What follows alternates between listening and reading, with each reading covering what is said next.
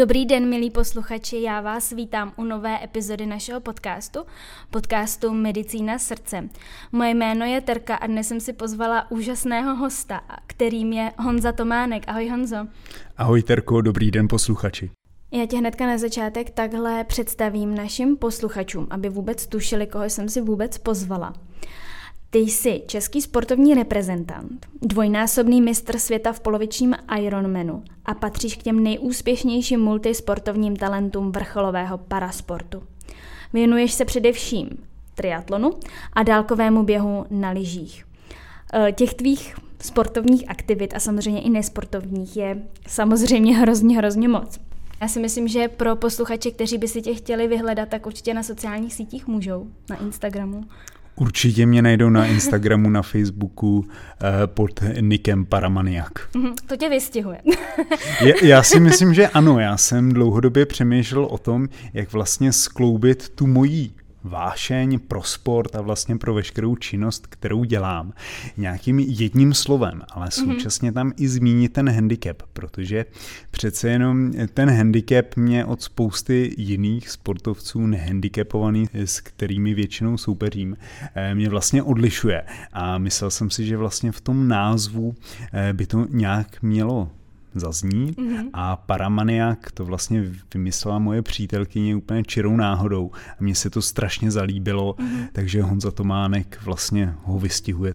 Já hnedka na úvod musím upozornit na to, že tahle epizoda nebude úplně uh, stejná jako všechny ty ostatní. A my se budeme především tedy bavit o sportu, o triatlonu a především o životě handicapovaného sportovce. Ale já mám takový pocit, že to je přesně to téma, který také patří do našeho podcastu a musí se o něm více a více mluvit. Takže já doufám, že může i naše posluchače motivovat a inspirovat. Konec konců ty sám také působíš jako motivační řečník a motivuješ i širokou veřejnost. Já bych začala hnedka první otázkou a to sice, jestli tě ke sportu vedli rodiče, anebo jsi k němu našel cestu sám. Já bych neřekl přímo ke sportu, ale spíš k aktivnímu způsobu života mm. mě od malička rodiče vedli. Mm. Trávili jsme vlastně veškerý čas eh, v zimě na běžkách, na lyžích, na bruslích, nebo jenom turistikou v přírodě. V létě to byla kola, hory, turistické výlety.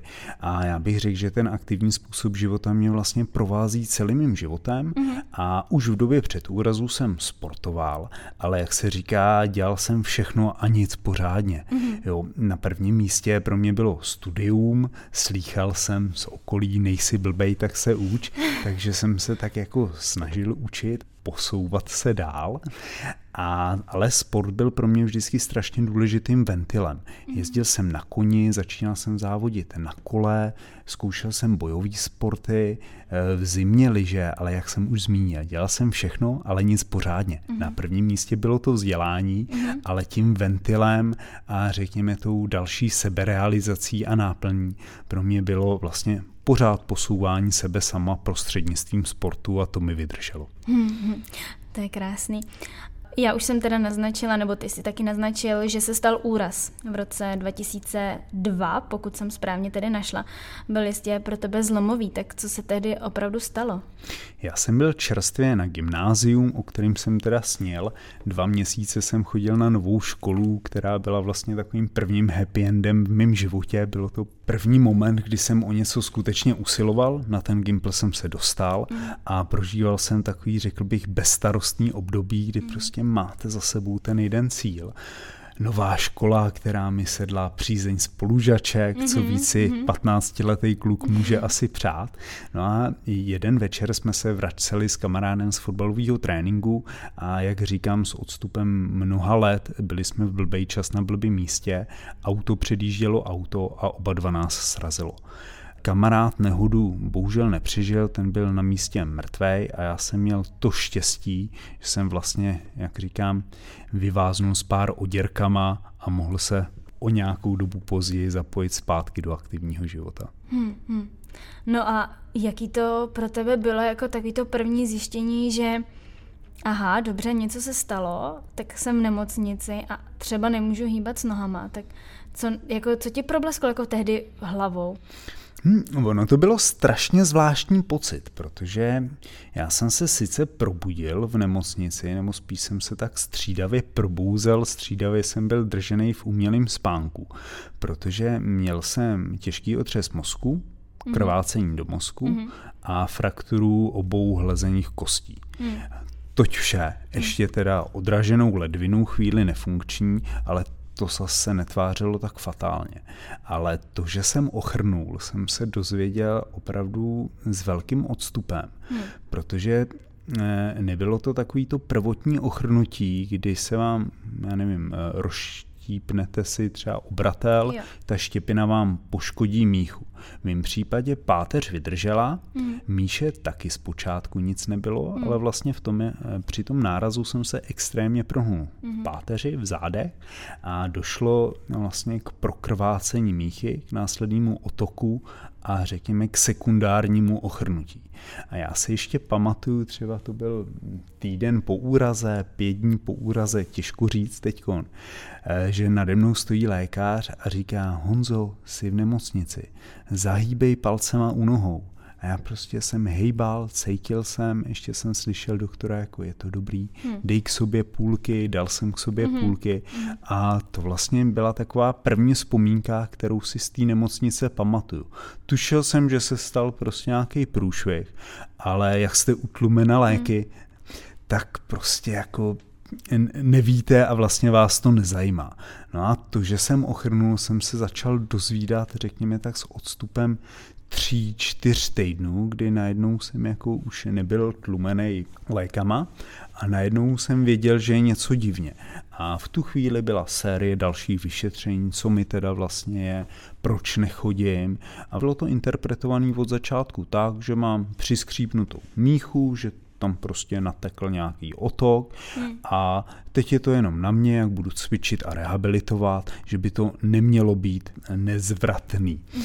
No a vlastně v tom momentu jsem se upnul k té šanci, že budu chodit, že všechno bude jako dřív. Naplno jsem rehabilitoval, jenomže začaly přibývat měsíce, eh, později půl rok, rok a on se ten stav už nikam nevyvíjel. Hmm. Tak to je asi ta moje prvotní zkušenost vlastně s tím, jak jsem k tomu handicapu přišel. A, a dávali ti teda naději nějakou jako lékaři? Já bych řekl, že u lékařů to bylo řekněme tak 50 na 50. Mm-hmm. Jenomže strašně funguje selektivnost vnímání. Nedokážu v tuhle chvíli říct, jestli skutečně to bylo 50-50. Ale pořád jako byli lékaři, kteří říkali, jasně, je to na tobě, cvič, rehabilituj, ten stav se zlepší, mm-hmm. není trvalej. Mm-hmm. Tomu jsem věřil. Mm-hmm. Pak byli lékaři, kteří říkali, hele, smíř se s tím, ty už to nerozchodíš chodíš což nechcete slyšet. Skoro těch 15 Ten, letech. Přesně hmm. tak. A já jsem vlastně nevěděl. Ta diagnóza nebyla úplně jasná od začátku a když se ohlídneme za rokem 2002, já jsem ležel v Motole v nemocnici a v té době ještě nefungovala spinální jednotka. Mm-hmm. Ta vznikla až o rok později. A kolem mýho zdravotního stavu a vlastně i toho rozvinutého spinálního šoku ze začátku byla spousta nevyjasněných otazníků a já si myslím, že s odstupem opravdu mnoha let už se asi nedozvíme, jestli k tomu přispělo i třeba pochybení lékařů. No právě na to jsem se chtěla což je trošku odvážný říkat tady hmm. u vás jako na medicínský půdě, ale každopádně je to věc už stará téměř 20 let a těžko říct, kde vlastně je ta skutečná pravda. No tak on asi taky přispěl k tomu vývoj medicíny, možná se taky na ty spinální traumata kouká dneska jinak, ta léčba asi pokročila.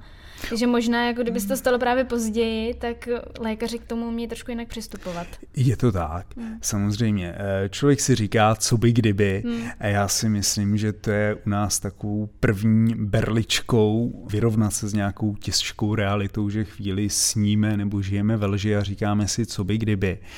Nyní by se to pravděpodobně řešilo jinak, ale musíme se vrátit na začátek toho příběhu. Mm-hmm. No a jak se teda vyrovnal s tím handicapem? Ty sám?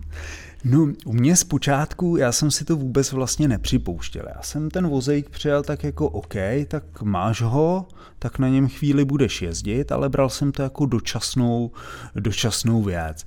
Přiznám se, že eh, relativně krátce po úraze mi dělalo velký problém třeba se na tom vozíku vět mezi přátelé, mezi vlastně lidi, který jsem znal eh, před úrazem. Mm-hmm. Tak to mi dělalo opravdu velký problém. V okamžiku, kdy jsem byl na nějaký neutrální půdě, a už to byl rehabiliták nebo nějaká dovolená, tak jsem ten handicap nevnímal, protože mi strašně vadilo, když ty přátelé nebo známí se na mě koukali a oni vlastně jako nevěděli, jak se ke mně chovat. Hmm. Já taky jsem v té době nebyl úplně jako vyrovnaný, taky jsem jako nevěděl, co zvládnu, co nezvládnu. Člověk se pořád učí, že on prožívá v 15, v 16 letech znovu život dítěte, kde se učí prostě s tím handicapem pracovat, ať už je to oblíkání nebo je to hygiena.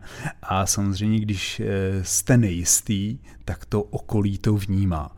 A to se mi tam přesně v těch přátelích zrcadlilo.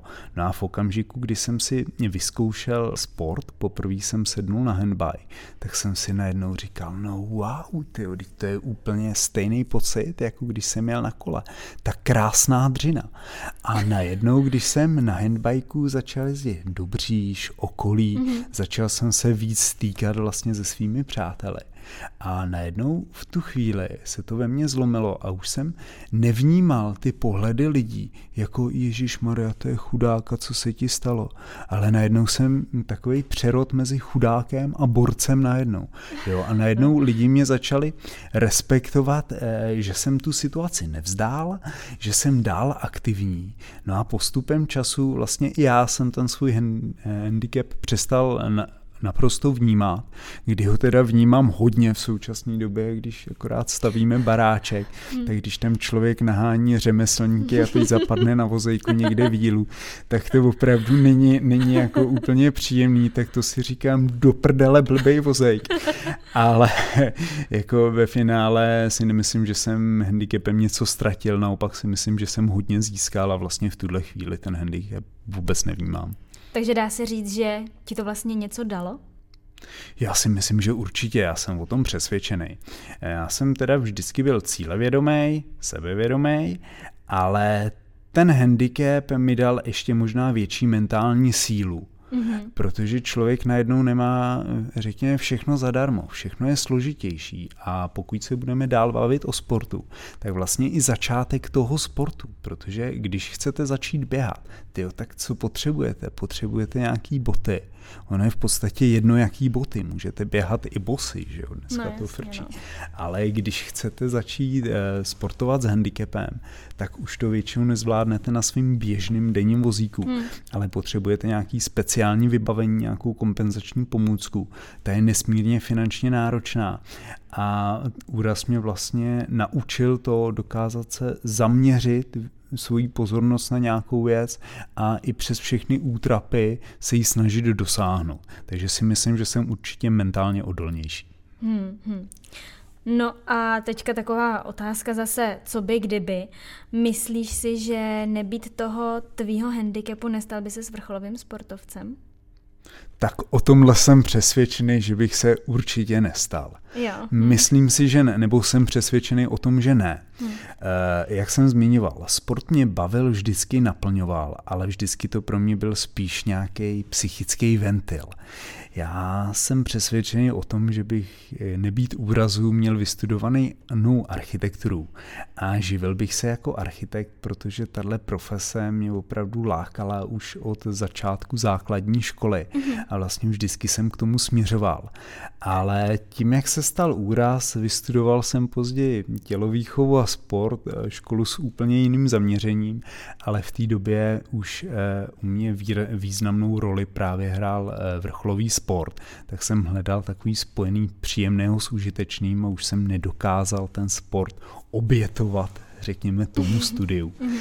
A co se týče sportovních aktivit a koníčků, tam si myslím, že mě zase úraz nezměnil. Vždycky jsem tíhnul k vytrvalostním sportům a dlouhý triatlon mě lákal už v době před úrazem, ale rozhodně si nemyslím, že by byl profesionál. Hmm. Ale teda dneska seš profesionál, dneska se tím živíš, je to vyloženě jakoby tvoje povolání? Je to moje povolání, ale musím zmínit, že sice na jedné straně je Honza Tománek jako profesionální sportovec, ale na straně druhé je Honza Tománek jako profesionální sportovní manažer. Mm-hmm. Takže se musím hodně otáčet, aby to skutečně fungovalo a mohl se tím sportem naplno živit. Mm-hmm. No a teda mě by zajímalo, určitě by to zajímalo i naše posluchače, kde bereš motivaci a tu energii ke sportu? To je strašně těžká otázka. Já myslím, že každý máme volbu, eh, kdy máme volbu mezi aktivním a pasivním přístupem. A já teda mám to štěstí, že vždycky se rozhoduju pro ten aktivní přístup mm-hmm. a co se týče sportu, tak pro mě je to neustálá vášeň a chuť poznávat sám sebe v extrémních situacích a to mi právě ten vytrvalostní sport přináší. A u mě je to spíš tak, že já si musím krotit ty nápady, jako co bych všechno chtěl zkusit. Hmm. A zase nejsem člověk, který dokáže žít, řekněme, nostalgii. Mně paradoxně, když se podaří nějaký sportovní úspěch, tak je to krásný moment, ten moment. Jenomže pak večer jsem na tom hotelu nebo už doma a ty si říkám, ty no a a co teď? A, a, ale co teď? Jako, ve finále, jaký to má smysl, že jo? nebo jakou to má cenu? Dobrý, hmm. nechci jako znevažovat svoje sportovní výsledky, ale přece jenom jako honíte se za nějakým titulem. Ten moment je krásný. Ale pak večer jste na tom hotelu a říkáte si, no jo, ty, tak mám titul a co se změnilo? Nic a najednou je ve mně jako prázdno. A to je právě ten moment, kdy už otvírám ten pomyslný šuplík a už tam jako zalovím a hledám něco dalšího, co jsem ještě nezažil, mm-hmm. nebo kde vidím zase nějaký prostor pro zlepšení. Mm-hmm. Tak u mě je to jednoznačně ta vášeň k posouvání sebe sama. Hmm. Je teda pravda, že i z mojí vlastní zkušenosti, že když jsem běžela svůj první maraton, tak jsem si skoro na konci říkala, pane bože, nemůže být už nic horšího. Ale jakmile to člověk jako doběhne, tak si říká, hm, že bych koukla na termínovku, kdy je další závod, jako co teďka mám dělat? No tak se připravím na něco dalšího, na nějakou další výzvu, no. To znám úplně stejně protože mně se líbí ta cesta, to směřování k tomu. Pak je ten den D, když člověk skutečně odstartuje do nějakého extrémního závodu a tam se mísí to momentální nadšení, jako když mm-hmm. se třeba ohlídnu za vasovým během, kdy jsem si říkal na startu, ty, ty vole, já jdu vasák, to je prostě jako super, to je sen každýho běžkaře.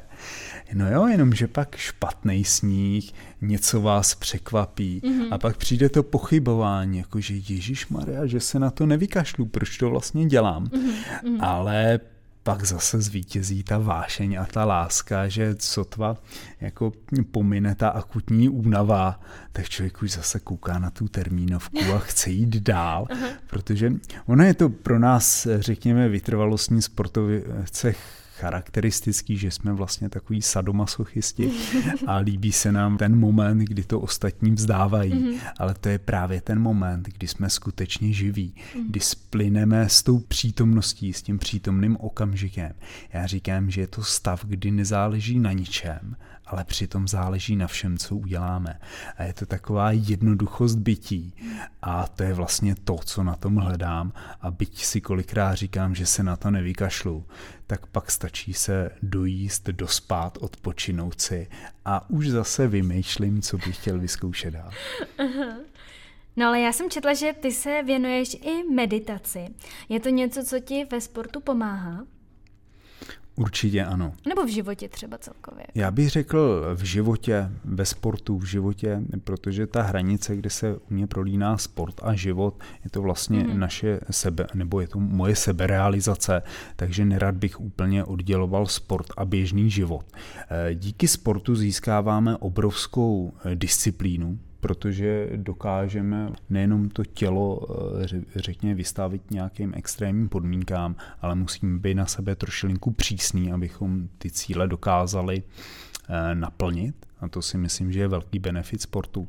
A mhm. co se týče meditace, eh, tak je to zase schopnost, jak komunikovat sám ze sebou, jak dokázat koncentrovat myšlenky na některý cíl a teď je jedno, jestli se soustředíme na cíl dalšího mistra světa v dlouhém triatlonu, anebo na cíl třeba realizace nějakého jiného projektu. Mm-hmm.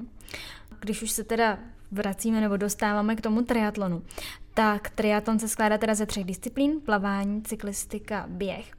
Tak eh, jak je to teda v tvém případě? Jak se to jako nahrazuje takovýhle sporty u handicapovaného Tak sportovce? já bych začal úplně tak, jak to probíhá. První je plavání.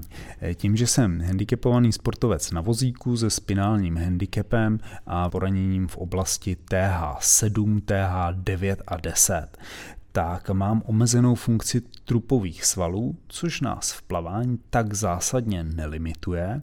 Co je už pro plavání fatálnější je to, že nemám funkční dolní končetiny, eh, nohy jsou tedy plegický a v okamžiku, kdy si lehnu do vody, tak jsou poloskrčený.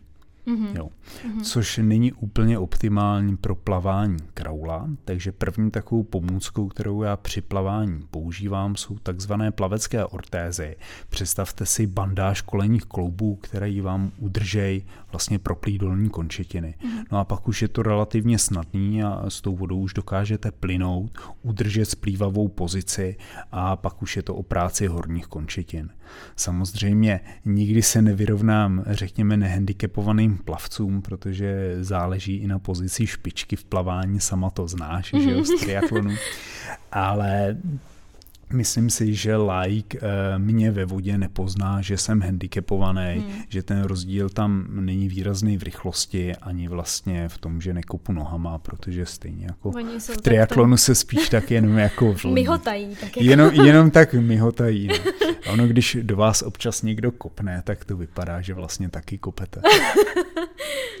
No nicméně to plavání je stěžení, tak ještě, když to teda popíšeme trošku víc dopodrobna, tak to tě někdo do té vody odnese, a nebo se tam jako plazíš z té pláže do té vody? ne, ne, ne. Na, naštěstí se neplazím, plazím se teda na většině individuálních tréninků, eh, nebo mi pomůže přítelkyně nebo přátelé, ale v závodě to probíhá tak, že mám k ruce dva takzvané handlery, eh, kteří mě vezmou okolo ramen, pod vlastně nohama do vody mě odnesou, mm-hmm. já mhm. si to tam odplavu, že jo, tu půlku nebo celýho, pak na mě většinou čekají v cíli, někdy se stane, že teda jako třeba nedorazej a to jsou pak úsměvné situace, mm-hmm. ale ten postup je zase úplně stejný. Mm-hmm. Vidím, že doplavávám, po kolena vlezou do vody, vytáhnou mě z vody, odnesou mě na invalidní vozík a dál už zase pokračuju do přechodové zóny. Mm-hmm. V rámci přechodové zóny eh, sundám plavecí ortézy, sundám neopren, přesednu na handbike a vyrážím vlastně na cyklistiku. Handbike je obdoba silničního kola, samozřejmě asi bude už většina posluchačů znát z fotek, z nějakých videí a poslední disciplínou je potom běh, což se trošku hůř vysvětluje, když vlastně jako jezdím na vozejku, tak jak můžu běhat. Mm-hmm. Ale pokud se dá říct, že na běžném invalidním vozíku chodím, tak na běžecké formuli běžím a je to vlastně modifikace invalidního vozíku, akorát s jinou pozicí těla, ale je důležitý, že ty hnací kola poháním zase hnacími obručemi jako u běžného invalidního vozíku. Mm-hmm. Mě k tomu napadá otázka, já, já si umím představit zhruba, kolik takovýhle náčiní jako, nebo tyhle ty vozíky stojí, ale tak pro představu pro naše posluchače. Tak tohle už jsou částky, které je lepší říkat, eh, říkat v eurech než v českých korunách. Mm. Eh, co se týče mého současného handbajku, tak tam se pohybujeme v částce okolo, počkejte, já to musím spočítat, 14 tisíc euro. Hmm což je už auto. cena auta. A u běžecké formule tam se pohybujeme někde okolo 4-5 tisíc euro. Hmm.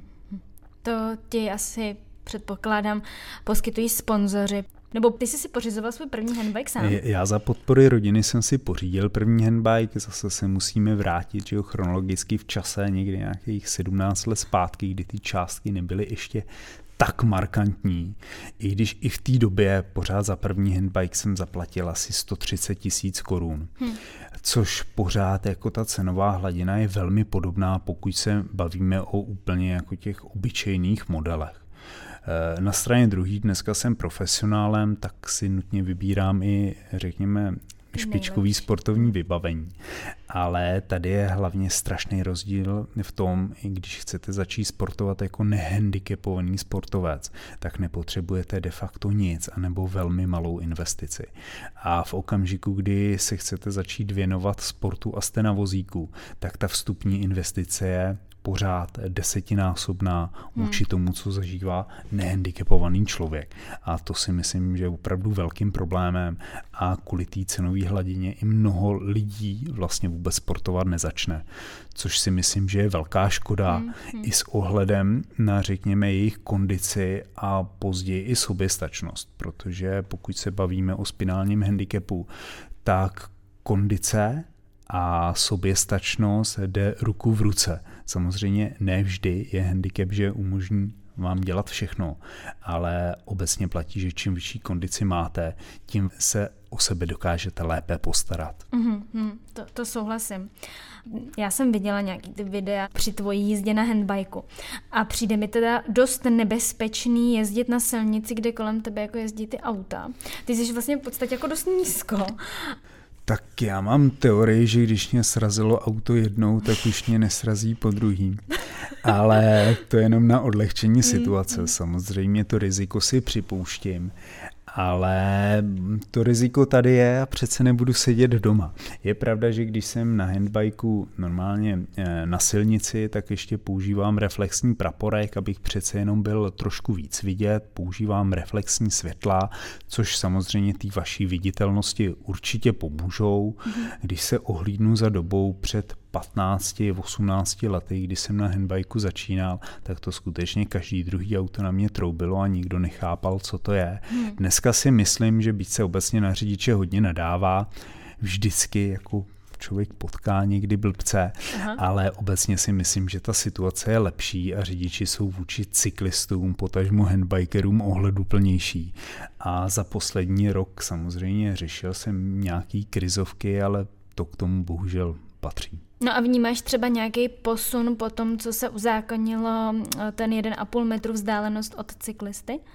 Jestli to jako nějak vidíš? Tady nevnímám v podstatě žádný, žádný posun. Já jsem relativně dlouho neměl žádný výstup eh, s žádným řidičem auta, že si na někoho občas jako zakřičím a někdo si zakřičí z okýnka na mě nebo mi pošle dávku ostřikovačů, jo, tak jo. s tím už jsem se jako nějak naučil žít, ale přiznám se, že já to většinou vypouštím. Jo. Zůstane to na tom tréninku, i když si vybavím loni, že jsem měl jeden takový incident, že jsem stoupal serpentínama a najednou na mě začal někdo jako usilovně jako troubit a nadávat mi, fakt i řval z okýnka, tak to už mi jako bouchly sazat. Jak jsem byl před ním, tak jsem vlastně jako tím handbikem zastavil přes tu cestu a jenom stačilo sundat brejle a chvíli na něj koukat a ten člověk už neřekl nic a ani nevystoupil, abychom si to nějak jako vysvětlili. Hmm.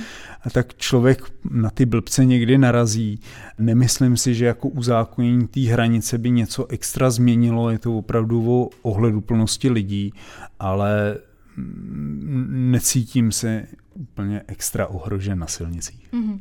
Tak to je dobře. Vybavíš si svůj úplně první závod?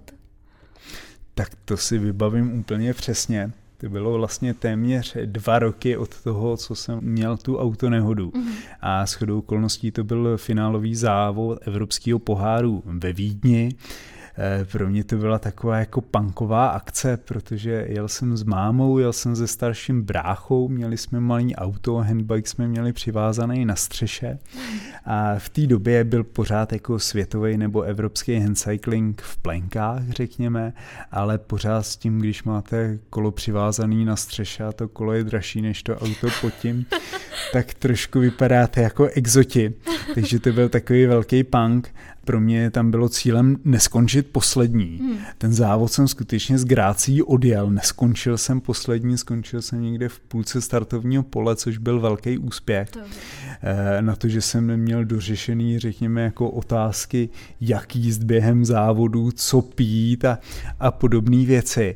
No a to byl pro mě moment, eh, že jsem se dostal zpátky na start startovních tratí, což považuji za svý jedno z největších vítězství vlastně po úraze. Mm-hmm. No a od dalšího roku už jsem se tomu začal věnovat trošku systematičtěji. Ale já na tebe musím prozradit, že ty se dokážeš vyrovnat i těm nehandicapovaným sportovcům, protože já jsem se dočetla, že si na Ironmanovi dopadl dokonce 13. v celkovém pořadí, což je teda neuvěřitelný výsledek. To se Nebo podařilo loni vlastně, když jsem svoji Ironmanskou premiéru jo. na celém Ironmanu, což je pro posluchače 3,8 km plavání, 180 kolo a 42,2 km běhu. Mm-hmm. V mém případě tedy jízdy na běžeckém vozíku, běžecké formuly.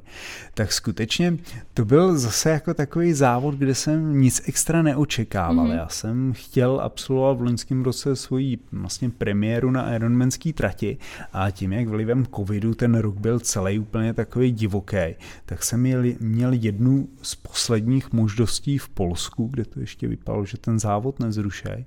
Já jsem tam odjel, domluvil jsem se s organizátorama, že teda nepojedu polovičního Ironmana, že bych chtěl celýho. Mm-hmm. úplně nadšený, tak ještě svolali tiskovku. tak to byl zase jako moment, kdy si říkám, tyjo, že já něco takového jako mm. vůbec říkám, jo, že si mm. člověk na sebe uplete byč. No a byl to závod, do kterého jsem vstupoval s tím, že určitě jako mám na to, abych to dokončil. Dal jsem si takový osobní cíl 12 hodin, bavil jsem se s organizátorama, že tak jako do těch 12 bych to chtěl a oni říkali jako hele, to není jako půlka, to je opravdu těžší. A já říkám, jo, já si myslím, jako, že do těch 12 bych to měl v pohodě zvládnout. Ale sen takový dlouhodobý je 10 hodin. Mm-hmm. A mhm. oni, no ty 10 hodin na celýho, to už je dobrý. Jsem si říkal, no, tak nevím. Zaplaval jsem dobře a nasedl jsem na kolo, začali mě teda jako dohánět ty nehandicapovaný sportovci a předjíždět. No ale ve finále já jsem zjistil, že ten závod jedu na těch 10 hodin, co, no, jsem, no. co jsem jako chtěl. Nakonec to teda kvůli dešti už nevyšlo, bylo to 10-11, ale mm. skončil jsem právě 13. což v konkurenci asi 400 no. nehandicapovaných sportovců byl skutečně jako krásný, řekněme, krásný moment, kdy jsem hmm. vlastně opustil tu poloviční distanci a přeorientoval jsem se na celýho Ironmana. Hmm, hmm. Nikdy se to tak zadaří. No, natrhnul jsem prdel, jak se říká, ne? Je to tak. Eh, mě by ještě zajímalo, jestli v tom triatlonu handicapovaných se odlišují jednotlivé handicapy. Jestli svoji kategorii mají ti, kteří třeba nemůžou používat dolní končetiny, potom je kategorie pro ty, co mají vlastně od trupu dolů, že ani trup, nebo jak se to tam odlišuje? Pokud se budeme bavit o paratriatlonu, tak tady je nevýhoda toho, že vlastně máme jednu jedinou kategorii hmm, hmm. pro sportovce na vozíku. A mhm. teď je ještě úplně jedno, jaká vlastně povaha toho handicapu je. Jestli je to malformace, jestli je to spinální handicap, rozsah spinálního handicapu. A to je strašně nefér, když třeba no. doplavete, už vás vytáhnou z té vody mm. a teď sedíte na tom vozejku a vy s tím, když nemáte úplně stabilní trup, tak v podstatě na tom vozejku máte i co dělat, abyste si sundali neoprén a teď vedle vás frajer s amputací si stoupne na té noze, mm. trenér to z něj strhne a on se dá na handbike. Tak eh, v triatlonu skutečně ta kategorizace nefunguje tak, jak by fungovat měla. Mm-hmm. No a máš ty vůbec nějakého právě profesionálního trenéra, který by tě vedl? Už ne. Trénuješ sám sebe? Už ne, trénuju sám sebe. Nejsem člověk tvrdohlavej, vlastně ve své sportovní minulosti jsem vyzkoušel mnoho trenérů, eh, spolupracoval jsem i s psychologama, s mentálníma koučema, s výživovými poradcema a od každého jsem si vždycky něco vzal. Mm-hmm. A toto jsou lidi, který mám na telefonu, když mám nějakou pochybnost, tak s nimi mohu konzultovat. Ale já, jak jsem relativně aktivní a snažím se kloubit někdy nekloubitelný, a tréninku vlastně už za ty roky rozumím a i jsem vystudoval tělovýchovu a sport, mm-hmm. tak jsem vlastně jako začal na sobě dál praktikovat takový pokus omyl, ale za ty roky už vím, co od svého těla můžu čekat a v dnešní době spíš i ty tréninky dělám lidem okolo sebe. no ale ty už si tady naznačil, že si využívá taky služby mentálních koučů, takže dneska taky už žádného nevyužíváš nebo ojediněle? Eh, vlastně vůbec. Já jsem si od všech lidí, s kterými jsem kdy spolupracoval, vzal něco, ale Vždycky jsem se to snažil strašně individualizovat. Je pořád otázka psychologie a mentální přípravy, meditace baví, zajímá. Strašně mě baví číst třeba životopisy sportovců nebo celkově úspěšných lidí s důrazem na jejich prožitky, mm. na kontext jejich života. A vlastně to mě inspiruje i motivuje k tomu vyzkoušet někdy třeba něco úplně novýho, ale nerad si dělám obrázek na věci, který nemám oskoušený sám na sobě. A od přírody jsem zvídavej, takže rád zkouším různé věci a i co se týče třeba mentálního coachingu nebo obecně psychohygieny, tak mě velmi oslovilo vlastně v dnešní době strašně diskutovaná Wim Hofova metoda. E, přistupoval jsem k tomu nejdřív s velkým despektem, že najednou všichni se začali otužovat a všichni začali mluvit o nějakém dechovém cvičení. Mm. Já teda už se otužuju dlouhodobě, tak to pro mě cizí nebylo.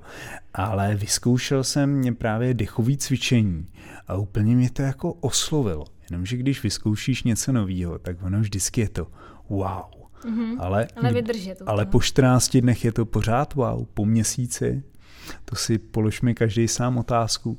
A mě to vlastně ten wow moment přetrvává a už se tomu věnuju rok. Tak to je třeba jedna z věcí, kterou jsem na sobě voskoušel a i oproti mým předpokladům mm. se u mě ujala a i opravdu na sklidnění psychiky to funguje skvěle. No a to chodíš teda do nějakého rybníku, jako nebo? Bohužel, bohužel já nemůžu chodit do vody, já jsem se tady možná trošku zacyklil. Já mám skvělou zkušenost s dechovými cvičeníma. Mm-hmm. Pokud uh, mluvím o otužování, tak bohužel tam jsem fixovaný na nějaký doprovod, který případně se mnou jde a úplně není bezpečný jako na vozejku líst do ledu. To je takový jako divočejší, takže tady bohužel se musím jako spokojit s ledovou sprchou, mm-hmm. což je mnohdy ten pocit těžší, než když vás ta voda vlastně obklopí pochopí. Ale skvělou zkušenost mám i s dechovými cvičeními. Hmm. Já taky zkouším ledovou sprchu, ještě jsem se neodhodlala do rybníku, ale plánuju, že letos, letos to zkusím, no. Uvidíme, jaký to bude. No ve finále, jestli ta voda je mezi nulou nebo čtyřma, tak už, už je to, v zásadě jedno, mm. že už je to asi hodně bolestivý podmět a to by mě právě jako zvídavýho člověka strašně zajímalo. Zkoušel jsem to diskutovat i vlastně s několika lékařema, s kterými dlouhodobě spolupracuji, mm. protože zase jako eh, ke svýmu handicapu se snažím přistupovat tak, že limit limity si nepřipouštím, ale nejsem člověk hloupej, který by šel do nějakého, řekněme, přehnaného rizika. Tak jsem taky chtěl jako vědět, jestli to ne, přece jenom jak ty tkáně nejsou úplně dobře inervovaný, eh, jestli to nemůže třeba dolní končetiny poškodit hmm, nebo hmm. kůže poškodit. A vlastně mi nikdo nebyl schopný na tuhle otázku úplně stoprocentně odpovědět. Že ne, nevědějí. Že, že nevědějí a říkali, hele, nedělej blbosti. Ale mně to jako blbost nepřijde. No, tak možná se na tebe udělá nějaký výzkum. Přátelé, kdo byste chtěl nějakého ochotného člověka na výzkum, nebojte se ozvat. Jsem nakloněn všemu, téměř všemu. Ježiši Maria, no tak doufám, že teďka nebudeš mít e-mailovou schránku úplně plnou. Tak uvidíme. Máš čeho potom vybírat, hele. No ale pořádáš také různé besedy, přednášky, to už jsem říkala v úvodu. Tak chodí ti potom nějaké dopisy, zprávy o tom, že si třeba namotivoval někoho ke sportu? Přijdou mi zprávy na Facebook nebo na Instagram. Už to, že si mě třeba lidi po nějakém workshopu přidají právě na Facebooku nebo na Instagramu a komentujou, píšou, podporujou, tak s toho mám obrovskou radost, protože najednou cítím, že ta moje činnost není, řekněme, tak jako plochá, že by byla zaměřená jenom na ten sport a na to uspokojení toho vlastního ega který my teda jako individuální sportovci tam prostě máme a toho se nezbavíme. Ale jsem strašně rád, že ta moje činnost má nějaký vlastně větší smysl a nějaký větší přesah. A za tohle jsem strašně moc rád a mm v podstatě za jakýkoliv text pochvalný jsem rád. Tak to je jasný, to zahřeje u srdíčka, že jo, vždycky. Je to tak. Mm-hmm. Mě by zajímalo ještě, jaký jsou teda tvoje momentální cíle, sny a plány do budoucna. Ty už jsi říkal Ironman, že se chystáš na celýho, tak... Tak celý mám zase v tuhle tu chvíli tři. Takový sen by byl, kdybych mohl jet někdy celýho Ironmana a nepršelo. To, to by se mi jako líbilo, ale to asi nedovedete zařídit. Ale tím sportovním cílem pro příští rok je právě absolvování mm, celého Ironmana nebo mistrovství světa v celém Ironmanu, který se po 30 letech neuskuteční na Havaji, Aha. ale hm. ten květnový závod se uskuteční v St. George v Utahu, hm. tak to je pro mě takový první vrchol příštího roku. Hm. Druhým vrcholem je, že bych chtěl získat třetí titul mistra světa v polovičním Ironmanu na podzim. No a do toho samozřejmě jako každý triatlonista s ním i já o koně a o účasti vlastně na legendárním Ironmanu na Havaji.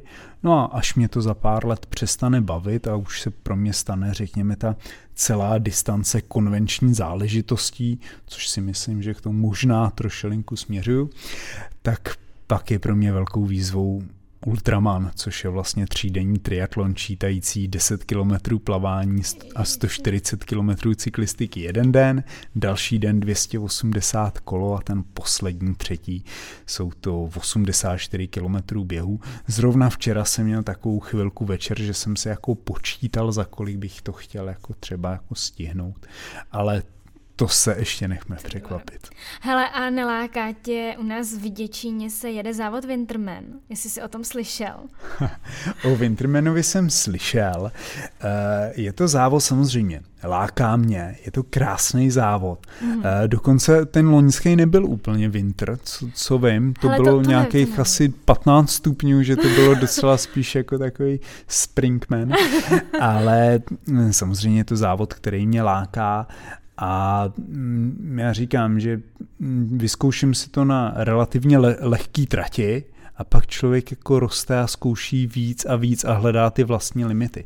Hmm. Takže já si myslím, že Winterman uh, asi jednou přijde, hmm. ale pořád jako ten výjezd na ještě na běžecký formuly nevím, jestli jako jsem toho schopný, hmm. anebo jestli vlastně i ta běžecká formule pořád má nějaký technický limity a jestli v té závěrečné 12% stojce nebo 14% kolik na ještě je, hmm. jestli ještě je možný to na běžecký formuli vět. No ale přemýšlel jsem o tom, že jo, a když člověk o tom už začne přemýšlet, tak ono se to blíží. No, no každopádně, kdybys tam jednou dorazil, tak já tě aspoň zafandím někdy v pět ráno. Budu se těšit. Já bych měla na tebe ještě úplně poslední otázku, jestli by si chtěl něco vzkázat našim posluchačům. To je těžký, co bych vám tak vzkázal? Já bych vám vzkázal, mějte sny, nebojte se snít, a nebojte se pro svý sny a cíle něco udělat a pak jich můžete naplnit. Hmm, ty jo. To byly moc krásné slova takhle na závěr. Honza, já bych ti chtěla moc poděkovat za rozhovor a že jsi přijel až k nám do Plzně na Lékařskou fakultu v Plzni. Já věřím, že naše epizoda bude velmi populárně, že se bude medikům moc líbit. Přeji tě, ať se ti splní všechny tvoje sny, cíle, ať se ti podaří uh, závod nebo mistrovství v celém Ironmanovi. Měj se moc krásně a ahoj. Děkuji za pozvání a ahoj a naschledanou posluchači. Pokud se vám tahle epizoda líbila, my budeme určitě moc rádi za jakékoliv sdílení. Můžete nás také doporučit někomu, o kom víte, že by ho třeba tato nebo i jiná epizoda mohla bavit a mohla ho inspirovat. Pokud nás chcete poslouchat i nadále, tak určitě dejte ve své aplikaci na podcasty sledovat, nebo můžete zakliknout také zvoneček, který vás upozorní vždy, když nějaká nová epizoda vyjde. Já se na vás budu těšit opět příště s dalším skvělým hostem. Mějte krásný zbytek dne a naslyšenou.